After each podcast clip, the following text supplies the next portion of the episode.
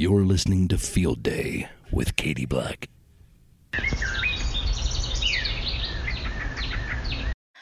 Okay, welcome to Field Day with Katie Black. I have Eric Wallace in the house. What's up, Eric? How's it going? How are you doing? Doing well, doing well.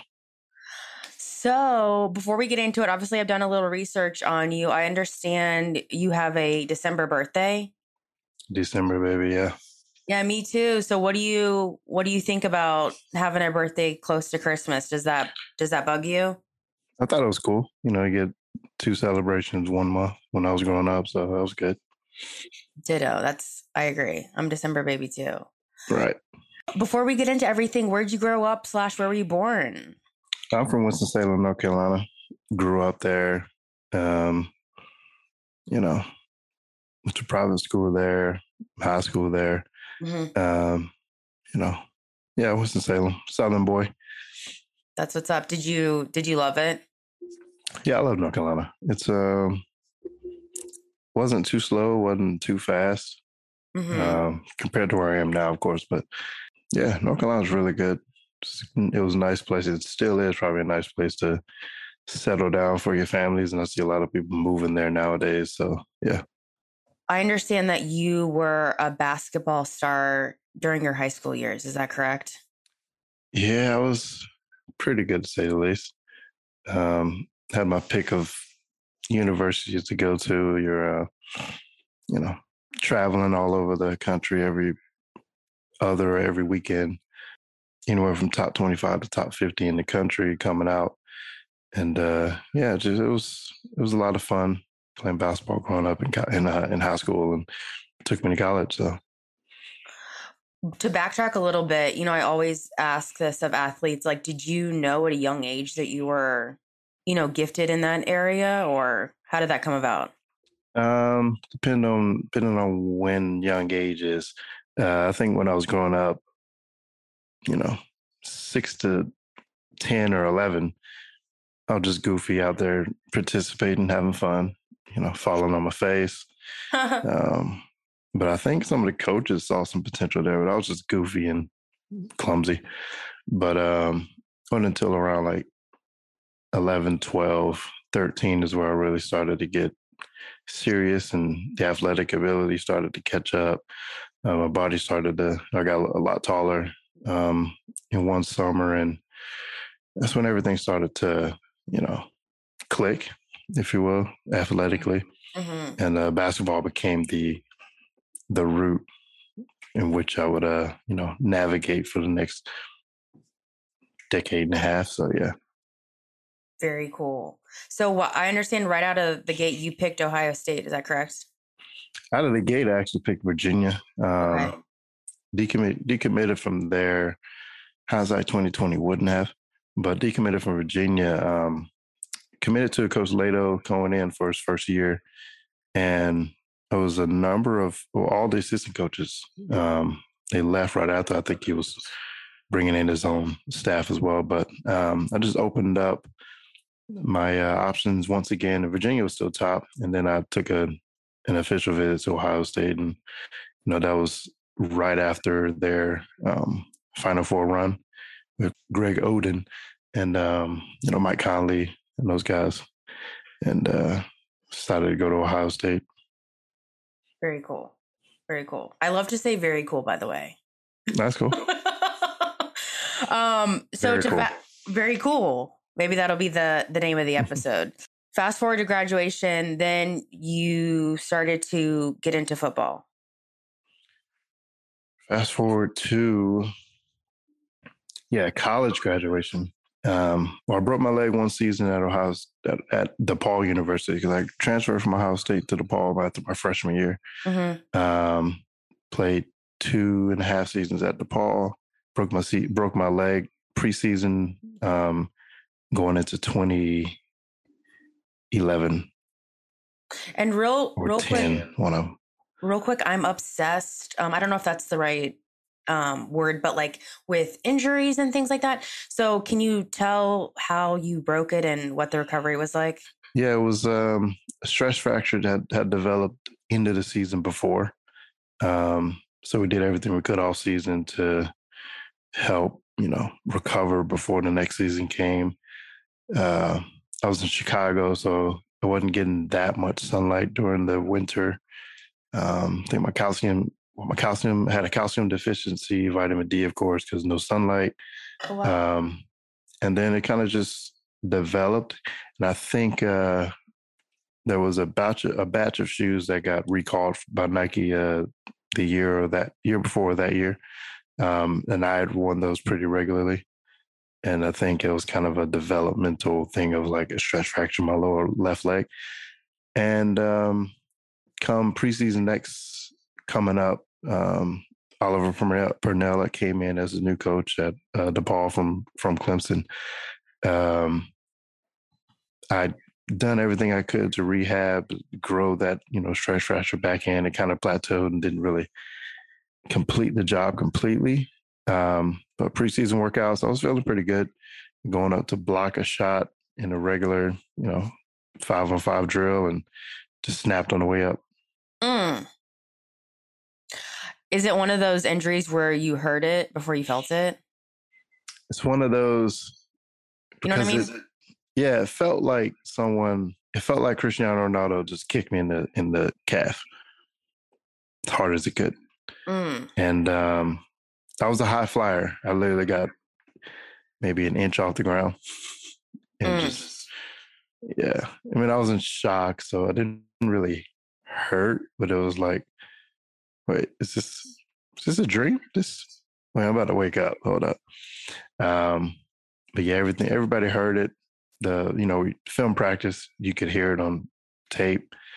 Uh, it sounded like a a clipboard snapping. Mm. Oh my Yeah. goodness. Yeah, Oh my goodness. that, So, was, that was a that was a long day. and did that kind of maneuver like change maybe the course of the career a little bit or It did, because that year, uh, about a month or two before it, I had a talk with uh, David Booth, uh, one of the best players to come through DePaul, played in the NBA, and he was a a scout for the uh, New Orleans Pelicans at the time. And I think now he's the director of basketball or president of operations, maybe at at New Orleans. But um, we had talked, and he would say it's should be a last season, you know, because I was an athletic, run the lanes, high flyer, playing above the rim, rebounding type of player, and I planned on maybe uh, testing out the draft that's next season. Um, well, after this, after the season coming up, and you know that derailed a lot of stuff. And then I think from there it was uh, to answer your question, it kind of the last season I played at Seattle University, where I played with uh, at Cameron with Cameron Dollar, um, where I got my master's degree as well. It was kind of like I just wanted to play again Mhm. after not playing for nine months in the rehab, and you know, almost being pushed into retiring by some you know outside peoples. It's like you should be done. You know, you you want to. We can help you get a job. We can help you get set up here and everything. I was like, nah, I still got some sports to play. Um, but yeah, I think it was one of those like I just wanted to get on the court again, play again, high fly, and uh, it wasn't until at that preseason, or postseason at Seattle U, it's where one of the other players, Aaron Broussard, he was approached by a San Diego Charger, San Diego at the time, San Diego Charger uh, scout, and uh, they were going to do some run some routes and do a little try whatever. He never did it. I never did it. just never came about.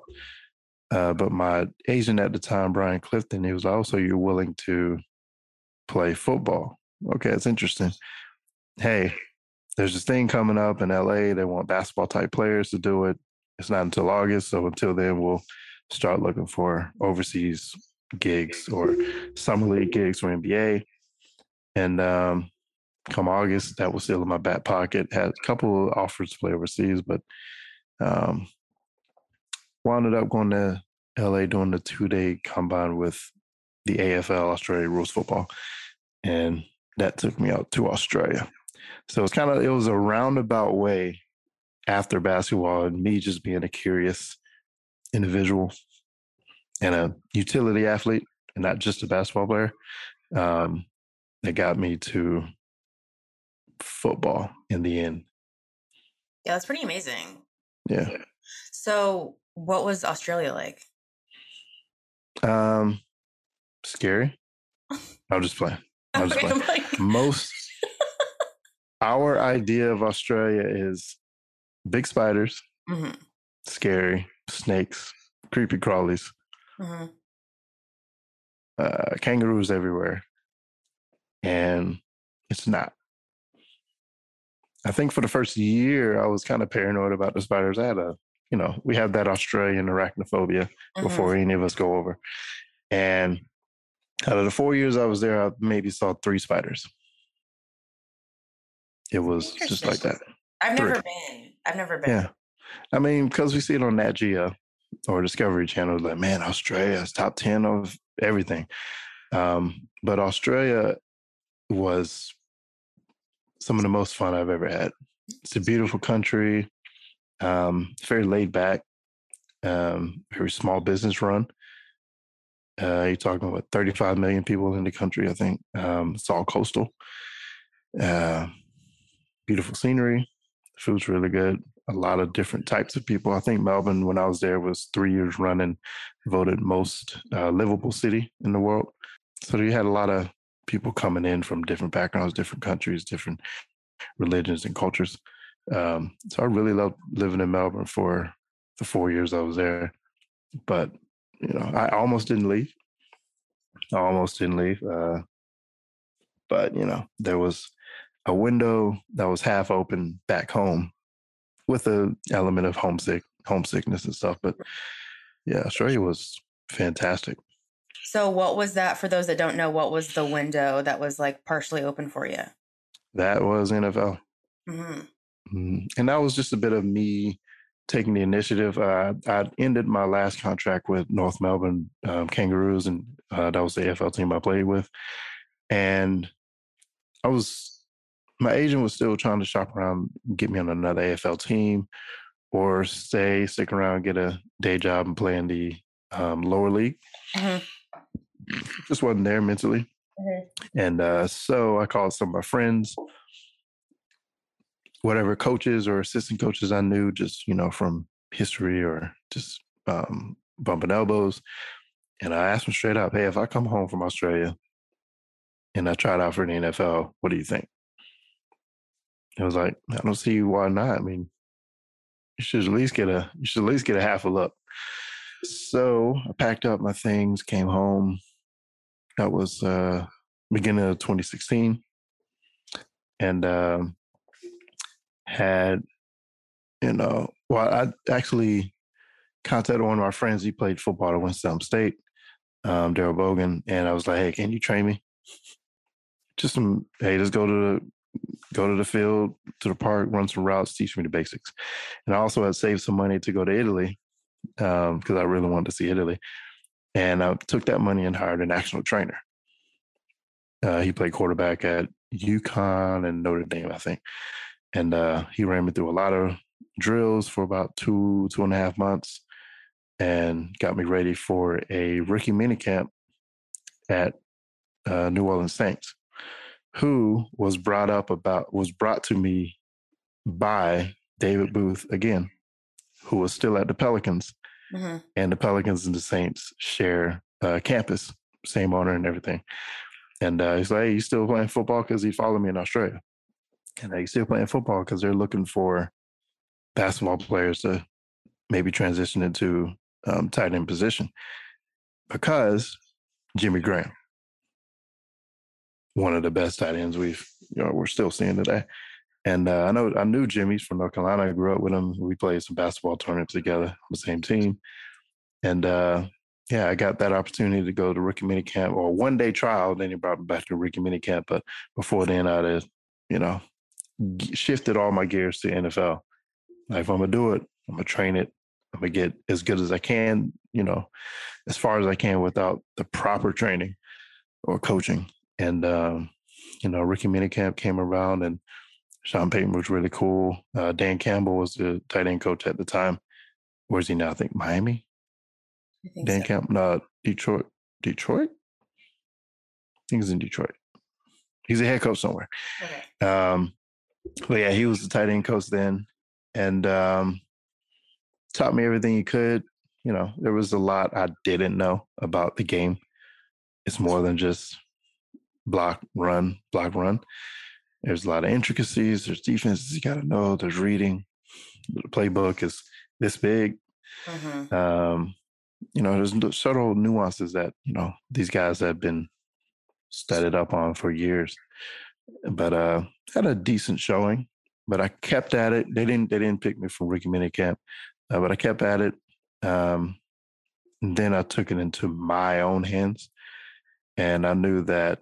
I found out that Ricky Proehl gym was ten minutes from my house in Greensboro. Oh, While I lived in Kernersville, he was- his his gym was ten to fifteen minutes from my house. So um, went up there for about a week straight because they were on vacation.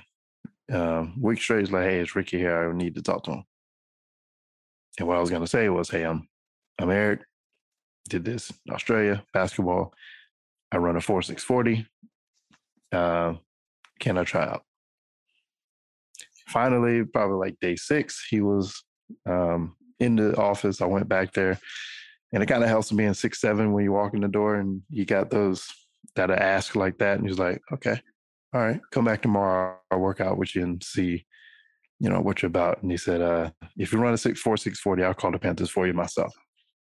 Oh my goodness. Yeah. So I ran two forties, ran a four six, ran a four six five. Uh, we ran some routes after that. Um, and he was pleased. He was like, okay, I got a couple of people, a couple of people I need to call. Yeah. So we called we called Mike Shula right after we got off the field. Then he called Pete, Pete Hoener, Pistol Pete. He was the tight end coach at Carolina directly after that as well. And um, I had secured a tryout the day before uh, the day before training camp, 2016. Oh my The day be- the day before. that is just unbelievable. Yeah. So I'm out there in Charlotte um, at the Panthers uh, stadium. It's me.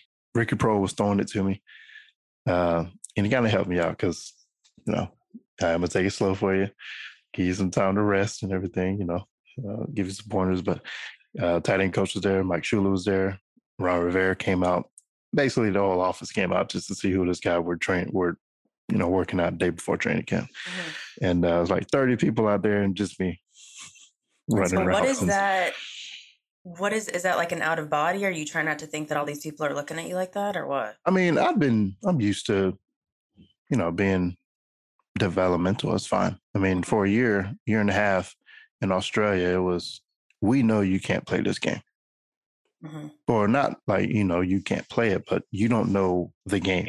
So we're going to baby you. You're going to be on the sideline doing developmental stuff. Literally, I was doing what seven year olds do at seven year old um, AFL or footy camp in Australia. Uh, learning how to kick, learning how to handball, learning where to go, what positions are, um, and then just running because I needed to get my anaerobic base up because I was a basketball player shape, not AFL shape, which is they're some of the best athletes I've ever seen. Um, because they can run all day. They're strong. They tackle. They hit. They kick. They're skilled. You know. So, um, but I'd I'd been used to, you know, not knowing everything that they want, or being a, you know, specimen that you look. They're you know they're looking at. Well, okay, all right, he's not good at this, but we can work with something. So, you know, I had a pretty good workout. I Was in the locker room for about two or three hours after that, and I came in like, okay, cool, sign here, be in Spartanburg in two days. Bada boom, bada bing, huh? Yep. So uh, right from there, I was going to Spartanburg. They gave me the playbook. It's big, and uh, that was that. Just amazing, just amazing. You know, what is it like to be part of the Panther family? It's really cool. I I remember growing up, always a Panthers fan. I've always been a Panthers fan because North Carolina. Mhm. First, the first starter jacket I got was the Panthers jacket. Um, you know, when I was a little kid, um, and it was surreal. But growing up, like in high school, even college, I had turned down opportunities to play football. My high school coach, I played middle school Pop Warner football, which, but I was just out there getting participation uh, trophies and everything. But uh, my high school coach asked me every day to play. Like you'd be a pretty good receiver, just coming out. He asked me every day, nearly. And even my first year I got to Ohio State, we were doing preseason workouts one Friday morning. I remember it. One Friday morning, we were on the bikes, on the basketball team in the in the weight room. Me and Dave Lighty next to each other. David Lighty played football in high school, and he was probably one of the best in the state, I think. Um, Jim Tressel walks in and says, "Hey, tight end, wide receiver, what's up? Come on." so we laughed we laughed it off like nah coach we we basketball players it was one of those like that was another opportunity that i turned down football um because i was a basketball player i was there on the basketball team so you know um but it was a weird full circle to go from basketball turn it down football australian rules football nfl um but yeah being a part of the family that's it's huge to be able to see my jerseys framed up on the wall somewhere. Um, my helmet at home with all the signatures, photos, the experiences, um, the friends I've got from just playing with, you know, Carolina, and knowing that isn't where I wanted to be, but it's where I ended up. Wow. Well, haven't you like heard that quote? That's something to the effect of like, "You make plans and God laughs" or something. Yeah. Yeah. Exactly. Like eh, like if you told me I'd be in the NFL 2010, I'm like, okay. Yeah. But it was interesting. I think a best friend of mine, um, she asked me, I think years ago, she was like, uh, hey, what if basketball doesn't work? What, what will you do? I was like, I don't know, try for the NFL. Why not? I think that was that might have been like six or seven, eight years before it even happened. So yeah, you never know. Since you are obviously basketball was your love, and then obviously you became an NFLer. I'm always curious as which sport is more team camaraderie. Do you know what I mean? Where you like feel the vibe of the team. Hmm. I give you two answers. One, AFL is even more so than that. Okay. Um, the vibe matters that much. The the spirit is very important in AFL because it's such a long, grinded out. You're exhausted. You're pushing your body to the limits game. So you really have to have that base of we believe in us. I believe in you. You believe in me. We put in the work. Let's do it. Um, but, but between basketball and football, football is the ultimate team sport because one guy doesn't do their job, the play's not going to work. Mhm. Um, that's why I always, you know, I'm always, always uh, not laugh, but like I just don't like when a lot of players go in on um, running backs who aren't doing too well or getting too many yards or something. Oh, man, he is terrible this year. I mean, it's not just him, you know. It's a it's five guys on the line, quarterback, running back, tailback or halfback, tight ends helping, your receivers. Is every is everybody doing their job to the best of their ability each play? That's the best, you know, recipe for success. Um, if one guy's not doing their job, it lets the whole play down. It's crazy to see how important just doing your job is in the NFL is uh, versus basketball. Someone misses misses a screen or something. Okay, all right, I'll dribble, dribble, dribble, make it make a spectacular play, fade away, three pointer. We got saved that play. All right, cool. I'm spectacular. I'm LeBron James. I'm Kyrie Irving. I'm Kobe. Rest in peace. Um, NFL,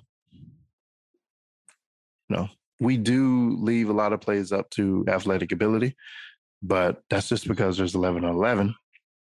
You know, we got to block 10, you got to get by one. As far as like on the running back, um, um, running back's plate. So we got to block 10, you got to get by one. And that's why we draft you to get by that one. And we'll take care of the other 10. So yeah, it's, you know, I think as far as like vibe, I think basketball, but execution, football. Yeah. One, two, three, four. Okay, you guys, we came back from that uh, commercial break. Hope you enjoyed the advertisement. So, Eric, how long? For those that don't know, how how long were you at the Panthers for? Two seasons, uh, 2016, 2018. Fisher retired 2019. And so, and I'm sure this might be a hard question, but was there any like standout moments or experiences that you could share? Standout. I mean, there's always your first your first time on the field. Shoot, just being there for me was Mhm. uh was stand out. Um first day getting my like game jersey. Uh fan fest was always fun. And uh first actual in-game catch was was surreal. Um but yeah, there's a lot of moments that kind of blend together for a highlight in my head.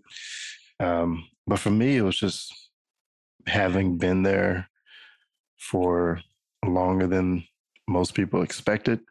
Because I remember the first meeting I got there, like I said, I tried out day before training camp and uh, missed OTAs, missed pre preseason workouts. And uh, Pete Hoener and the tight end coach, tight end room, were going over like some adjustments, um, laying you know laying down the framework for training camp. And uh, he's going around the room giving each you know pointers like, "Hey, remember in OTAs we did this. We're not doing that anymore. Remember you had this issue with display, yada yada yada."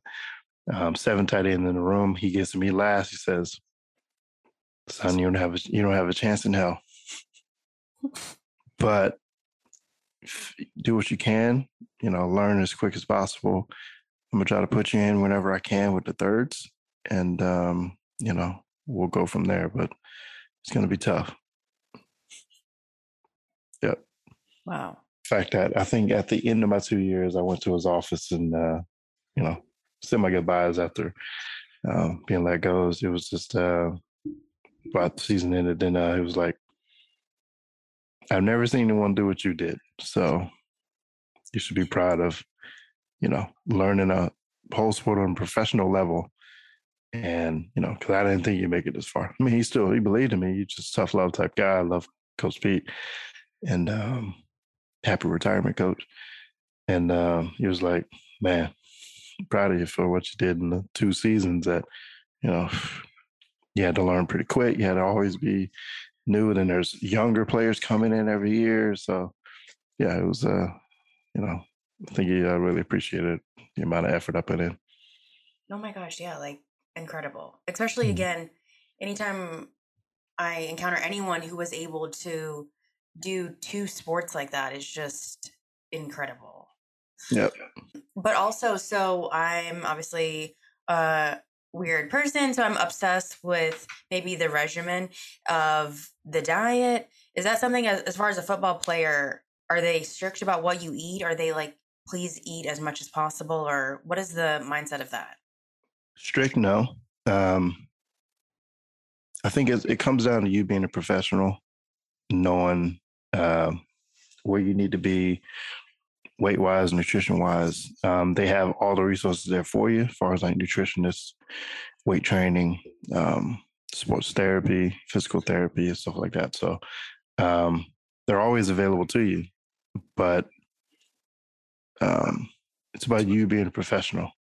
Um, we know that LeBron James spends about a million dollars on his body upkeep every year, and um, you know Russell Wilson has started to do that. Do that now. Anthony Davis now. So it's you take your career into your own hands. Um, and we all know uh, one of our key receivers when I was there came back a lot overweight. So it's kind of like no one's really monitoring you all season because you're a professional. Um, this is your career in your hand. Mhm. And um, I saw how quickly you can get backtracked if you don't keep that level of professionalism um, even through the off season.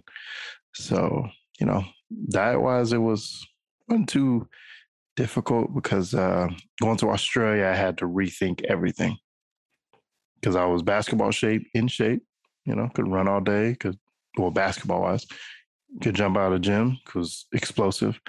But could I run an entire game of an AFL three quarter, 30 minute, three 30 minute quarter, or four 30 minute quarter, um, you know, 13 miles per game sport in AFL? No, couldn't do it.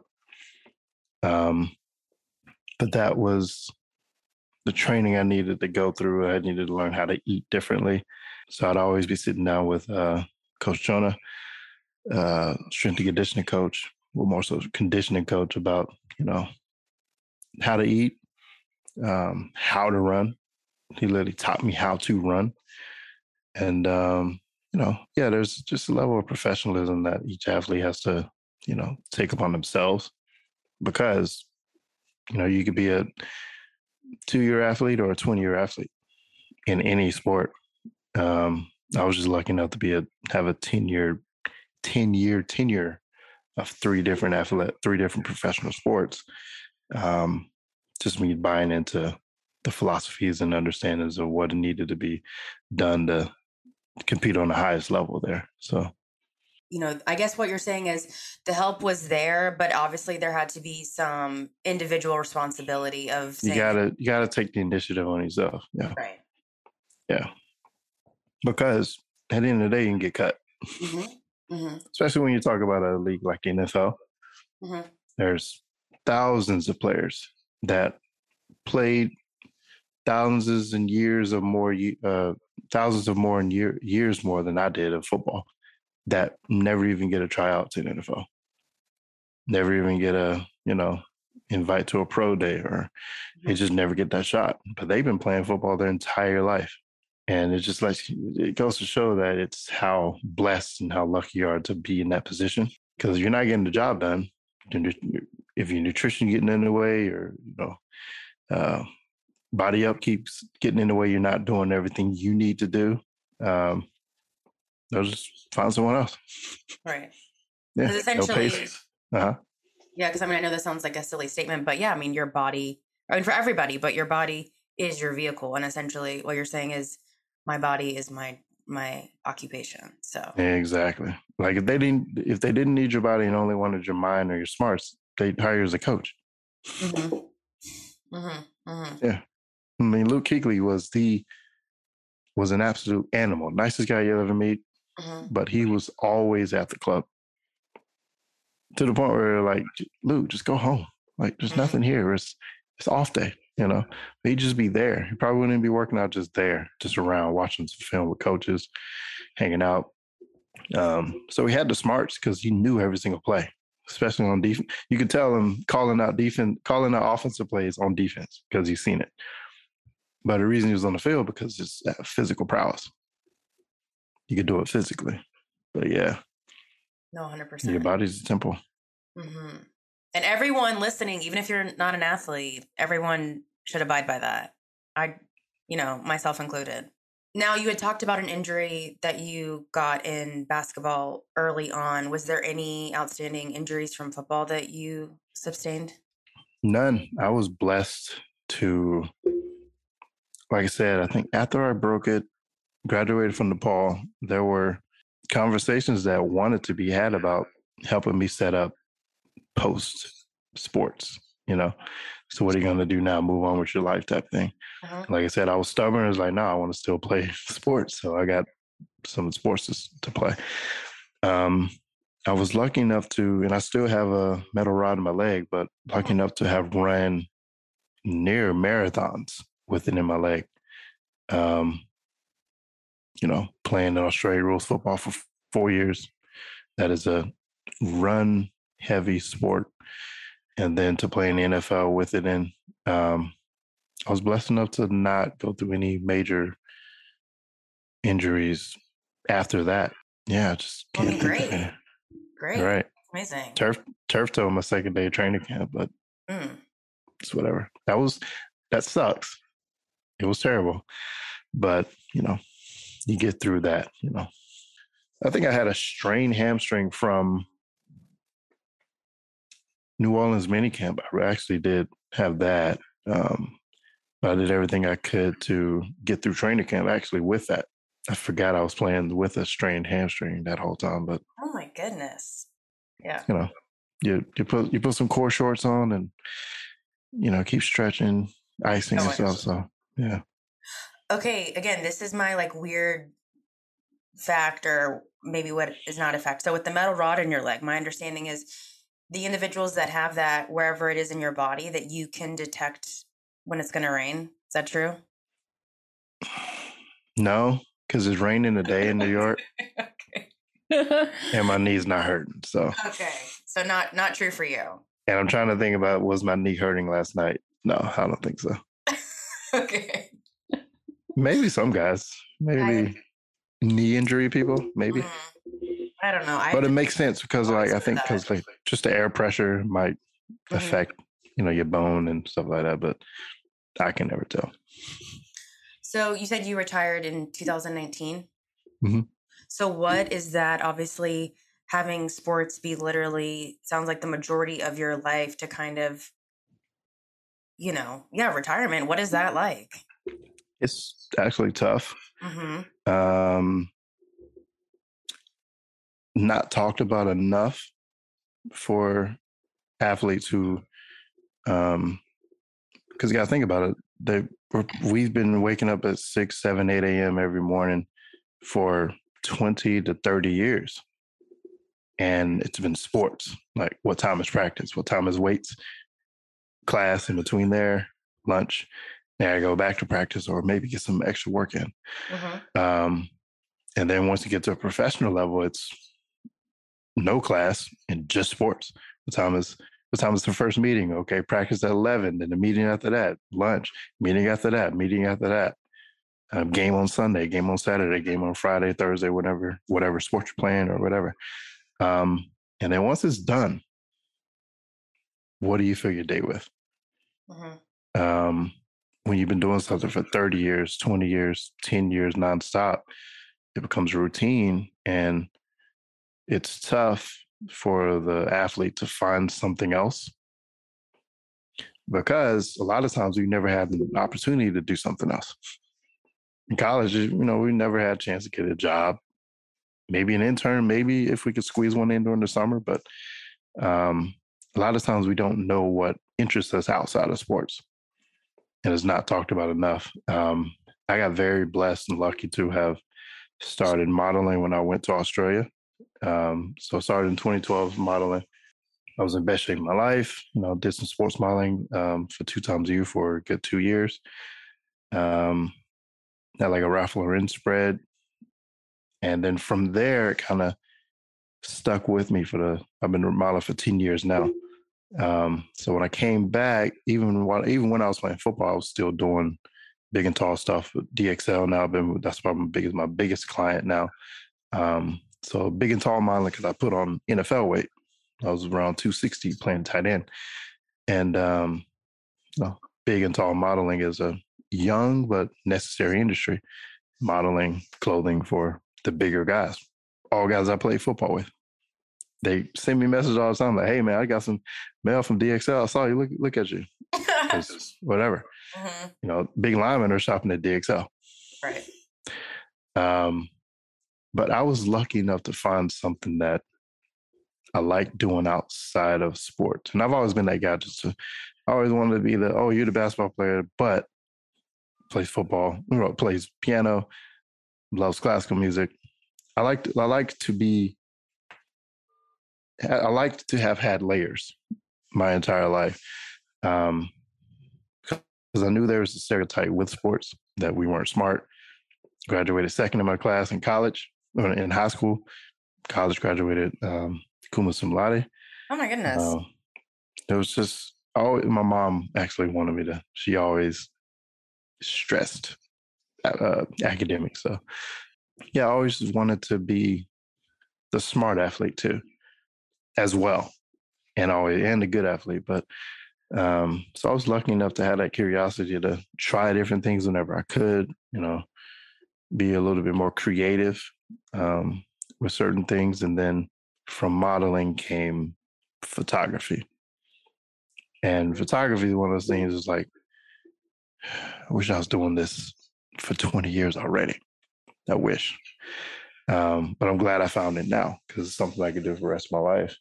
But uh, a lot of, you know, a lot of us don't get the opportunity to try new things because um, we're always worried about getting cut. So we're always training or we're on the team, but we're always training because we want to keep up, maintain, or we're not even on the team, but we're still chasing a dream, um, which is an admirable dream because pro sports is, you know, something that a small percentage of people in the earth can experience. And I wish everyone could, but uh, yeah, like like I said, it's not talked about enough as far as like retirement. What what do you do now? And is and, that? Uh, mm-hmm. Well, I was just gonna say, since obviously it sounds like you had um, a lot of mentors or just a lot of people around you all the time. Is that something that anyone kind of maybe had a conversation that was like a quote unquote elder of like, hey, this is my this is what you might experience, or just literally no one talks about it? No, I never really had that conversation of like this is what you might experience. I mean, I think you you might see it or feel it coming down the road. Because mm-hmm. like once this is done, you know, because we well we all have the conversation of like you can't play sports forever. So you're always planning for the future, but once it comes, you're lost. We're, we're lost. Um, it's getting better because more guys are starting to venture into their passion project projects or hobbies. Um, you know, outside of sports, um, we're starting to see more personality with athletes because of social media. They might have a different social media um, presence than they do on field or on court. So we're starting to see, you know, players' personalities these days, and it's given them opportunity to go into the things they really like to do outside of sports, which is good, really good. I like that change now. Um, but for a time, it was you retire. What do you do now? You go coach because you still want to be a part of that routine because you haven't. A lot of times we hadn't really been exposed to anything else. But for me, when I retired, it was an easy decision because photography was already something I really loved to do modeling was something that I was already doing regularly, and being around creative people was um, I felt home. I felt home in the studio as I felt in locker rooms.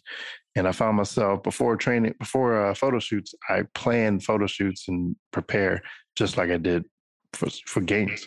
Mm-hmm. Mm-hmm. Yeah, just like writing down, going through the play, going, seeing the photo shoot in my head as I, you know, before I even do it. So oh, visualizing the game. So it's it became, you know, my new home, my new routine, my new everyday. So yeah. That's amazing. Now, kind of as you can see, I kind of jump around, but not really. I'm mm-hmm. also fascinated with um not just professional athletes, but anyone that is quote unquote in the limelight. And maybe you can say, you know, obviously you're still considered in the limelight to what you're doing in New York. But how I've asked this before of others, how are you, and especially even being quote unquote popular, a star at a young age, how do you um, take inventory of people around you? Do you know what I mean? Whether they're are this are these people having a positive influence on me? Are they around me for the right reasons, etc.? Um, that is very like the people you have around you is very important. Um, the reason I moved to New York, we talked about this, talked about this at the break. I used to hate New York. Southern, I don't know why that makes me laugh, but Southern boy, you know, I like to drive all around Charlotte, Winston, whatever. Um, you know, not too fast, housing affordable. So I'm a country boy at heart. But yeah, like I said, growing up, I hate New York. But ever since I picked up the camera, I see things through a different lens. So everything I used to hate about New York is still annoying. New Yorkers hate it. You know, they hate they hate the fact that it's too many people, it's dirty, crowded, loud, you know, always something. But as a photographer who's in the business of people, creative people, creative outlets, uh, you know, your hairstylists, makeup artists, wardrobe, fashion, um, just people. When I picked up the camera, New York became a, oh, there's a different layer. There's just look under that layer of everything you don't like. You'll see why you might appreciate it. And me moving to New York was because I got connected with Lindsay Adler, one of the best photographers living today. I took her internship. 32 years old, I decided to take an internship, a photography internship with um, another photographer because I knew I needed to be, needed to learn what she had in a location that I think I want to be in. And there was some hesitation. I had some, you know, hesitation to move up to New York to do it. I did because I'd just gotten a good job in Charlotte, director of photography, looking over eight, eight photographers shooting high end, high brand stuff. But I was like, this opportunity doesn't come up to everybody. It doesn't. So I decided to forego that job and come to New York last June and just literally work um, for Lindsay. And I'd only planned doing two to three months, the internship length, and be like, all right, cool. I'm gonna go back and get my job again, you know, and take what I learned. As soon as I got here, the weekend, I was like, I can't leave. Can't leave. This is where I need to be. And it was one of those never be the smartest guy in the room. Seven billion, seven millionaires in a room. Who guess who's going to be the eighth if you're there? Surround yourself with the people that are building you up. It was like I need to stay here around these people because this is what I want to do. Um, not carbon copy what you're doing, but like this is the energy I need Mm-hmm. because this is where I see myself in five years of what I'm doing. So moving to New York was a product of what you said, having the people around you. And, you know, being in that environment is key and, and important. Mhm. You have such an amazing story, all all sectors. And I'm forgetting a lot of it too. There's times I actually forget. Um, there's times I forget I played in the NFL.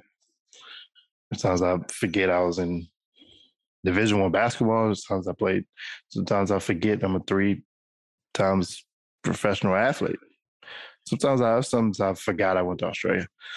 But it's just uh because I'm in a different chapter. It's all photography now. I'm always thinking about the next photo shoot, fashion, whatever. And then uh I think uh, I used to uh and sometimes you don't don't want to rest on your laurels. You're always looking for, okay, what's next? That was great. That was fun. Um, okay, what's next? What, what do I do now? I'm in New York. How do I make New York work for me? How do I make it? But um, yeah, there's a lot to my story. Uh, I need to start writing the book. I've just been dragging my feet on it, but yeah, It'll happen. And again, like I always say, um, I mean, I write a lot, you know. It's Mhm. interesting when someone's like, hey, write about your life when it's like as you're writing, like it's not over. You know? It's hard. It's Right. interesting. yeah. There's a lot of stuff I forget. I'm like, oh yeah, that did happen. I forgot. Yeah. We're kind of here in the ninth inning, and so I always like to end on like a fun out of the box question. Mhm. So, have you ever experienced a ghost or something unexplained that you can share that obviously you never forgot? I like looking at paranormal caught on on camera, like videos or YouTube, whatever. Um, I don't think I've ever experienced. I've definitely creeped myself out sometimes, just thinking that something might be there after watching a marathon of Mhm. creepy videos stuff. Uh, I did come back January to the studio in New Jersey, and um, they had just gotten electrical done for lighting and stuff. We did a lot of renovations, and I'd just gotten through a marathon of paranormal caught on on film, and I'd already been losing sleep because I'm like, "What is that? Sh- what is that shadow over there? Hold up. All right, all right, okay, cool. I'm gonna go to sleep. Um, I get back, the lights are flickering. And unbeknownst to me, they have uh we had ordered a number of uh mannequin heads for photography. And they're just randomly placed throughout the studio. I'm like, this is weird. And I was I was at the studio at the time. Um and it was just like, okay, I think there's I think there's ghosts here now. I think so. But but you know, directly, nah, No. not really. I like watching the my, I like watching those videos of like caught on tape though. It's interesting. I do believe that there's you know, Something- ghosts. Yeah. Yeah, I do believe it, yeah. Very cool. Well, like I said, maybe your story's not over. Maybe one day you'll encounter something. Like, would do you feel like you would freeze up, freak out? I don't think I'd freeze up or freak out, but I'd probably be like, It's finally Is this happening. really is this really happening? Come on, dude. Come on. Yeah. But I did, well, Lindsay, she did have a story. She was out, she shot at an old mansion years ago. Mhm. And end of the day, wrapping up, cleaning up, gear into the car, and then making the rounds, making through, uh, making sure everything's packed up and you know taken away. And uh, upstairs down the hall, she hears some old twenties type music playing, and she follows it. She goes to the door. The door's locked. She's like, "There, no one should be in here," but it's just a music playing. She's like, "I'm gonna leave." I'm out Yeah. here. Yeah. She told me that story a couple days ago. So yeah. I love all that kind of stuff. Well, I always ask too, do you want to give the audience a shout out to where they can find you on social media? I am on Instagram mostly at Polymathic Wallace. That's Polymathic Wallace. Polymath being an individual specializing in many different areas. As you can see behind me, this whole that's been Verrocchio. Verrocchio is was uh, Leonardo da Vinci's mentor, Okay. and he's the person I chose to name my business after, my studio after. So, because I'm fascinated with Da Vinci, went with Verrocchio because Da Vinci was just two on the two on the nose. Everyone uses Da Vinci's name, but uh, yeah, uh, Instagram Polymathic Wallace and YouTube coming soon. Been Stay dragging my feet on that too. So Stay tuned.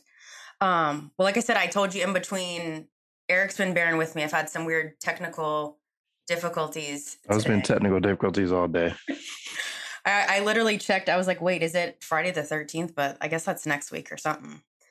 But um, but anyways, I'm from Charlotte. I was born and raised here, so I'm definitely a Carolina Panthers fan. So that makes it that much more amazing that I talked to you today. Yep. What up? Yeah, I got your the Panther right on your right on your chest. Love it. So what an honor. I actually stole this from um, who did I steal this from? I forgot I stole it from. One of the linemen. I stole it from them. that was too funny.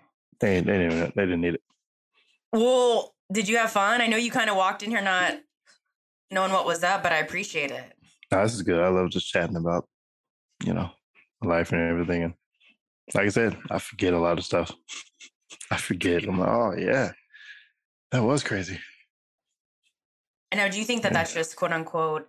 I mean, you're pretty much like the same age as me. Do you feel like that's just comes with age, or just kind of like you had said earlier, where you're just so zero focused into your life now?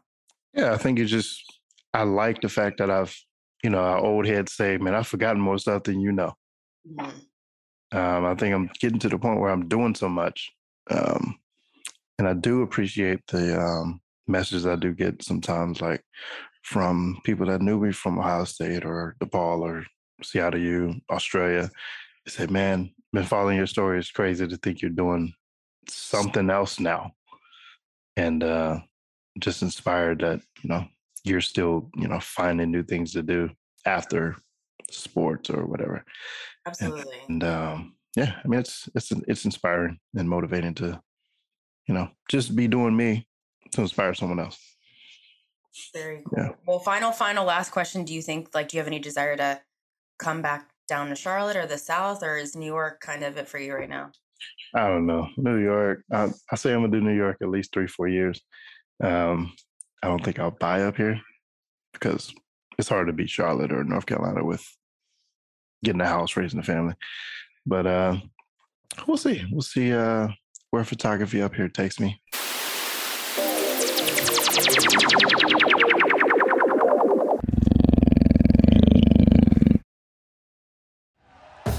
Thank you for listening to Bleav. You can show support to your host by subscribing to the show and giving us a five star rating on your preferred platform. Check us out at Bleav.com and search for B L E A V on YouTube.